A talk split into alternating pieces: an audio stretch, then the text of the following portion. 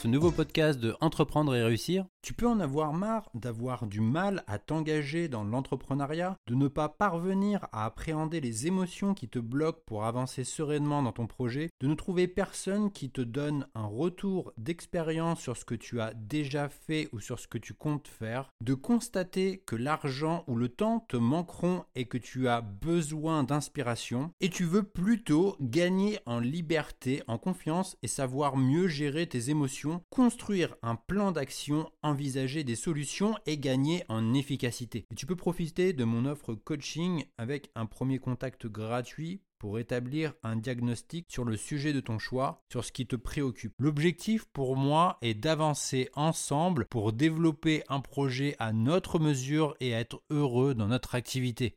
Tu retrouveras toutes les informations disponibles sur la page Mon offre coaching disponible sur mon site entreprendre-et-réussir.co. Tu es arrivé au moment fatidique de tester son idée de business pour la confronter à la réalité. Cet instant où tu as besoin de présenter un produit ou un service avec l'objectif de satisfaire les attentes de tes clients. Tu as travaillé à décrire ton idée à destination de tes clients potentiels. Tu as conscience que tu vas peut-être devoir l'adapter aux attentes de ton marché. Et tu peux te rendre compte qu'en pratique, pour des porteurs de projets, tester son idée de business où le test d'une activité n'est pas si simple. La peur du rejet est un frein pour tester son idée de business. Néanmoins, un danger te guette et tu dois rester sur tes gardes. Ton idée peut devenir ton précieux comme pour Smeagol avec l'anneau dans Le Seigneur des Anneaux, l'œuvre britannique de J.R.R. Tolkien. Ton idée est tellement précieuse à tes yeux que tu cherches à la protéger des potentielles convoitises que tu imagines du monde extérieur. Ton idée paraît tellement géniale que tu peux en avoir presque peur de la tester. L'angoisse de découvrir que non, elle n'est pas du tout géniale et bien présente. Prendre le risque de se rendre compte que son idée est nulle a tendance à rendre les entrepreneurs trop lents pour se lancer. Les meilleurs gaspilleront que quelques semaines alors que pour d'autres, ils perdront des mois, voire des années avant de trouver finalement une excuse comme la recherche d'une stratégie parfaite. À cela s'ajoute le fait d'idéaliser pour de mauvaises raisons les entrepreneurs qui ont réussi. Il est facile de se dire que Steve Jobs avait réussi à conquérir son marché grâce à la simple force de sa volonté. En vrai, c'est qu'il a été simplement capable de surfer sur la vague qu'il a su percevoir avant tout le monde. On dit souvent d'un entrepreneur qu'il est créatif parce qu'il a plein d'idées. Il est capable de repérer plein d'opportunités parce qu'il sait comprendre un marché et sait faire preuve d'écoute. La créativité fait partie du processus où tu peux, avec peu de ressources, tester tes idées. L'idée que l'entrepreneur doit avoir une foi totale et absolue dès le départ dans son idée est tout bonnement un mythe. Comme dans une partie de poker, il est difficile de surestimer tes chances de gagner. Il ne faut pas trop gaspiller ni de ton temps ni de ton argent sur ton idée avant de tester une idée ou un produit. C'est comme faire tapis avec une simple paire de cartes dans une partie de poker. Beaucoup d'idées, au départ géniales, ont fini dans le cimetière des business. Tu dois sûrement te demander est-ce que des personnes sont prêtes à acheter mon produit ou mon service? La réponse à cette question ne se révélera que le jour où des personnes auront décidé de l'acheter ou non c'est le meilleur moyen pour toi de tester ton idée. De nombreuses personnes peuvent suivre ce mode opératoire. En premier, ils créent pendant des mois à l'abri des regards une formation. En second, ils lancent sans audience leur formation. Et enfin, ils finissent par désespérément tenter de générer du trafic. Deux inconvénients dans cette démarche. Le premier inconvénient dans cette démarche est d'avoir réalisé une formation en étant coupé de ses acheteurs potentiels sans savoir si tu vas réellement aider quelqu'un. Le second inconvénient dans cette façon de procéder est d'avoir pris plusieurs mois avant de finir par te rendre compte que tu as perdu six mois à créer une formation et tu as encore perdu six mois à essayer de la vendre. Au final, tu as perdu un an pour te rendre compte que ton idée de départ ne rencontre pas son marché. Un autre risque talonne ton esprit, celui de la peur de l'échec. C'est un aspect émotionnel assez commun pour la simple et bonne raison que personne n'aime échouer. Un état qui peut être renforcé par une accumulation de plusieurs idées de business qui ont toutes échoué. Et cette peur de l'échec est un signal de ton cerveau qui remonte à la préhistoire et qui dit Attention, si tu échoues, tu seras rejeté par la tribu jusqu'à la fin de tes jours. Alors qu'en toute logique, tu as tout à y gagner et rien à perdre. Et dans la pratique, le premier pas est toujours le plus difficile. L'association et les raccourcis sont souvent les mêmes. Rejet social égale isolement égale danger de mort. Et parmi les peurs, il existe aussi les peurs entrepreneuriales qui vont te paralyser. Et pour réussir à y faire face, tu peux t'aider de la réponse aux questions suivantes. Vas-tu être ridiculisé par ta famille et tes amis? Vas-tu être tellement déçu que ton idée n'intéresse personne? Et vas-tu tout perdre pour finir par te retrouver totalement nu à la rue? La réponse devrait être non. Et la réponse est sûrement non. Trouver son idée de business en fabriquant un prototype. Malheureusement, même si tu as identifié et validé les besoins de tes clients potentiels dans ta démarche de trouver son idée de business, ça ne suffira sans doute pas. Tester une idée d'entreprise comporte sa part de chance. Et même si tu peux vérifier certaines informations depuis Internet, tu dois tout de même vérifier tes hypothèses par la pratique. Imagine toi dans une partie de poker. Tu ne peux jamais être sûr à 100% d'avoir les meilleures cartes en main avant que le tour ne soit terminé. Tu dois donc jouer selon ton expérience avec les informations dont tu disposes. Pour tester efficacement ton idée, tu vas essayer, tel un explorateur, de vendre un prototype fabriqué avec trois bouts de ficelle pour t'économiser des mois de travail inutiles. De la même façon, tu ne dois pas avoir à dépenser beaucoup d'argent avant de te lancer. Démarre avec des outils pas chers ou gratuits. Comme pour une étude de marché, dès que ton idée sera prouvée, tu pourras investir et te, professionnaliser. Le modèle du prototype qui repose sur la vente d'un produit a été popularisé par les plateformes de lancement participatif comme Kickstarter, Ulule, etc. Au-delà de donner de l'argent à ces plateformes pour financer un projet, c'est davantage pour préacheter un produit à prix réduit. Le modèle du prototype chez les plateformes participatives. Du côté du client, il est gratifiant pour lui d'accéder à un produit avant tout le monde et à prix réduit. Et du côté de l'entrepreneur, il peut rapidement valider son idée avec moins d'investissement sur son produit. Le modèle de prévente a été perfectionné par l'industrie du jeu vidéo. Du côté des joueurs, ils peuvent payer un tarif réduit, un jeu jouable mais toujours en cours de développement.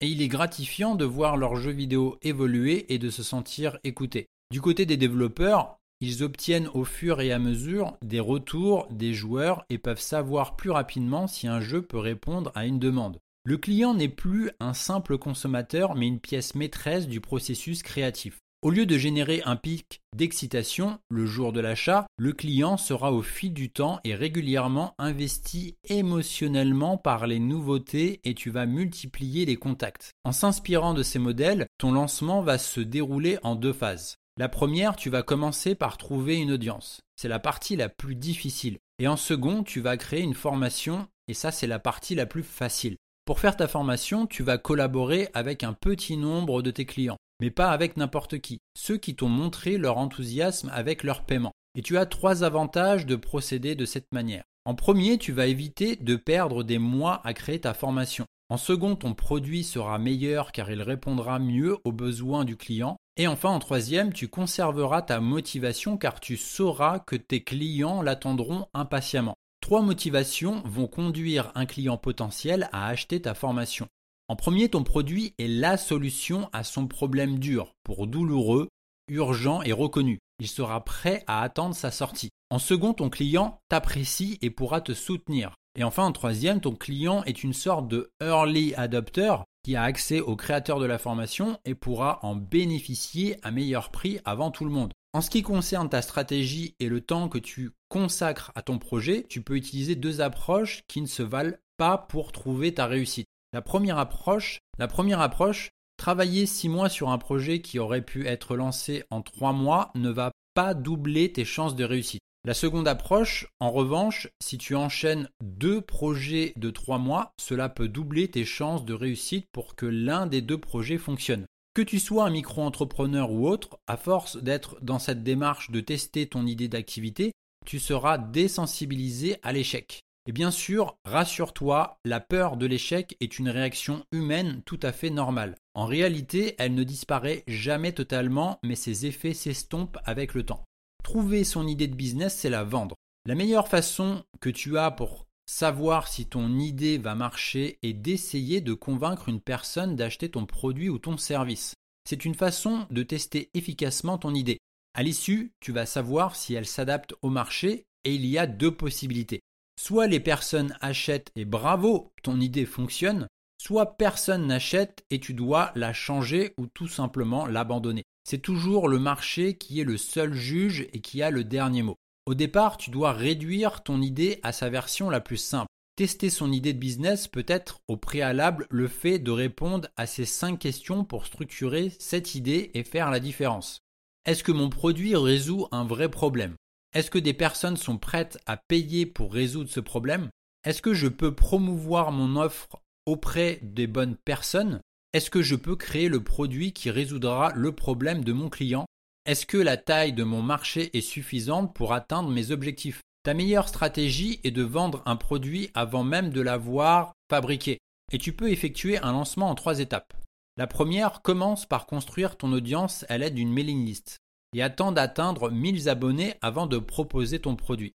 En second, ouvre tes préventes pendant une semaine avec un objectif que tu te seras fixé, un seuil de vente à partir duquel tu peux considérer que ton idée est valide. Explique à tes premiers clients qu'ils pourront bénéficier d'une réduction de 25% sur le tarif final. Et en troisième, ton objectif de vente atteint, alors bravo, tu peux te féliciter et créer ta formation. Si tu n'as pas atteint ton objectif, alors tu rembourses ceux qui t'ont payé. Tu peux annuler ta formation et repartir à partir de la seconde étape avec une nouvelle idée. Le moment de la prévente doit te permettre de valider ton idée. Bien sûr, il y aura quelques potentiels clients qui seront repoussés par l'indisponibilité de ton produit. Mais d'un autre côté, tu vas bénéficier de l'enthousiasme et de la bienveillance de tes clients en prévente pour t'aider à valider ou non ton idée. C'est toujours mieux si tu donnes des nouvelles de l'avancée de ton projet. Pour un logiciel, les nouveautés, les améliorations et l'ajout de fonctionnalités peuvent être annoncés chaque mois. Et pour une formation en ligne, de nouveaux modules peuvent être ajoutés chaque semaine. Et tes clients en pré-vente seront satisfaits de voir le produit s'améliorer grâce à leur contribution. Certaines personnes pourront trouver la démarche de vendre un produit comme non éthique, voire même de l'arnaque. Et cette objection est légitime et pour y répondre, tu dois être honnête avec tes clients. Annonce qu'il s'agit d'une prévente. Le pourquoi de ta prévente est essentiel, c'est-à-dire ton besoin de tester ton idée, ton besoin de financer sa production, ton besoin d'obtenir des retours clients au fur et à mesure de l'avancement de ton produit.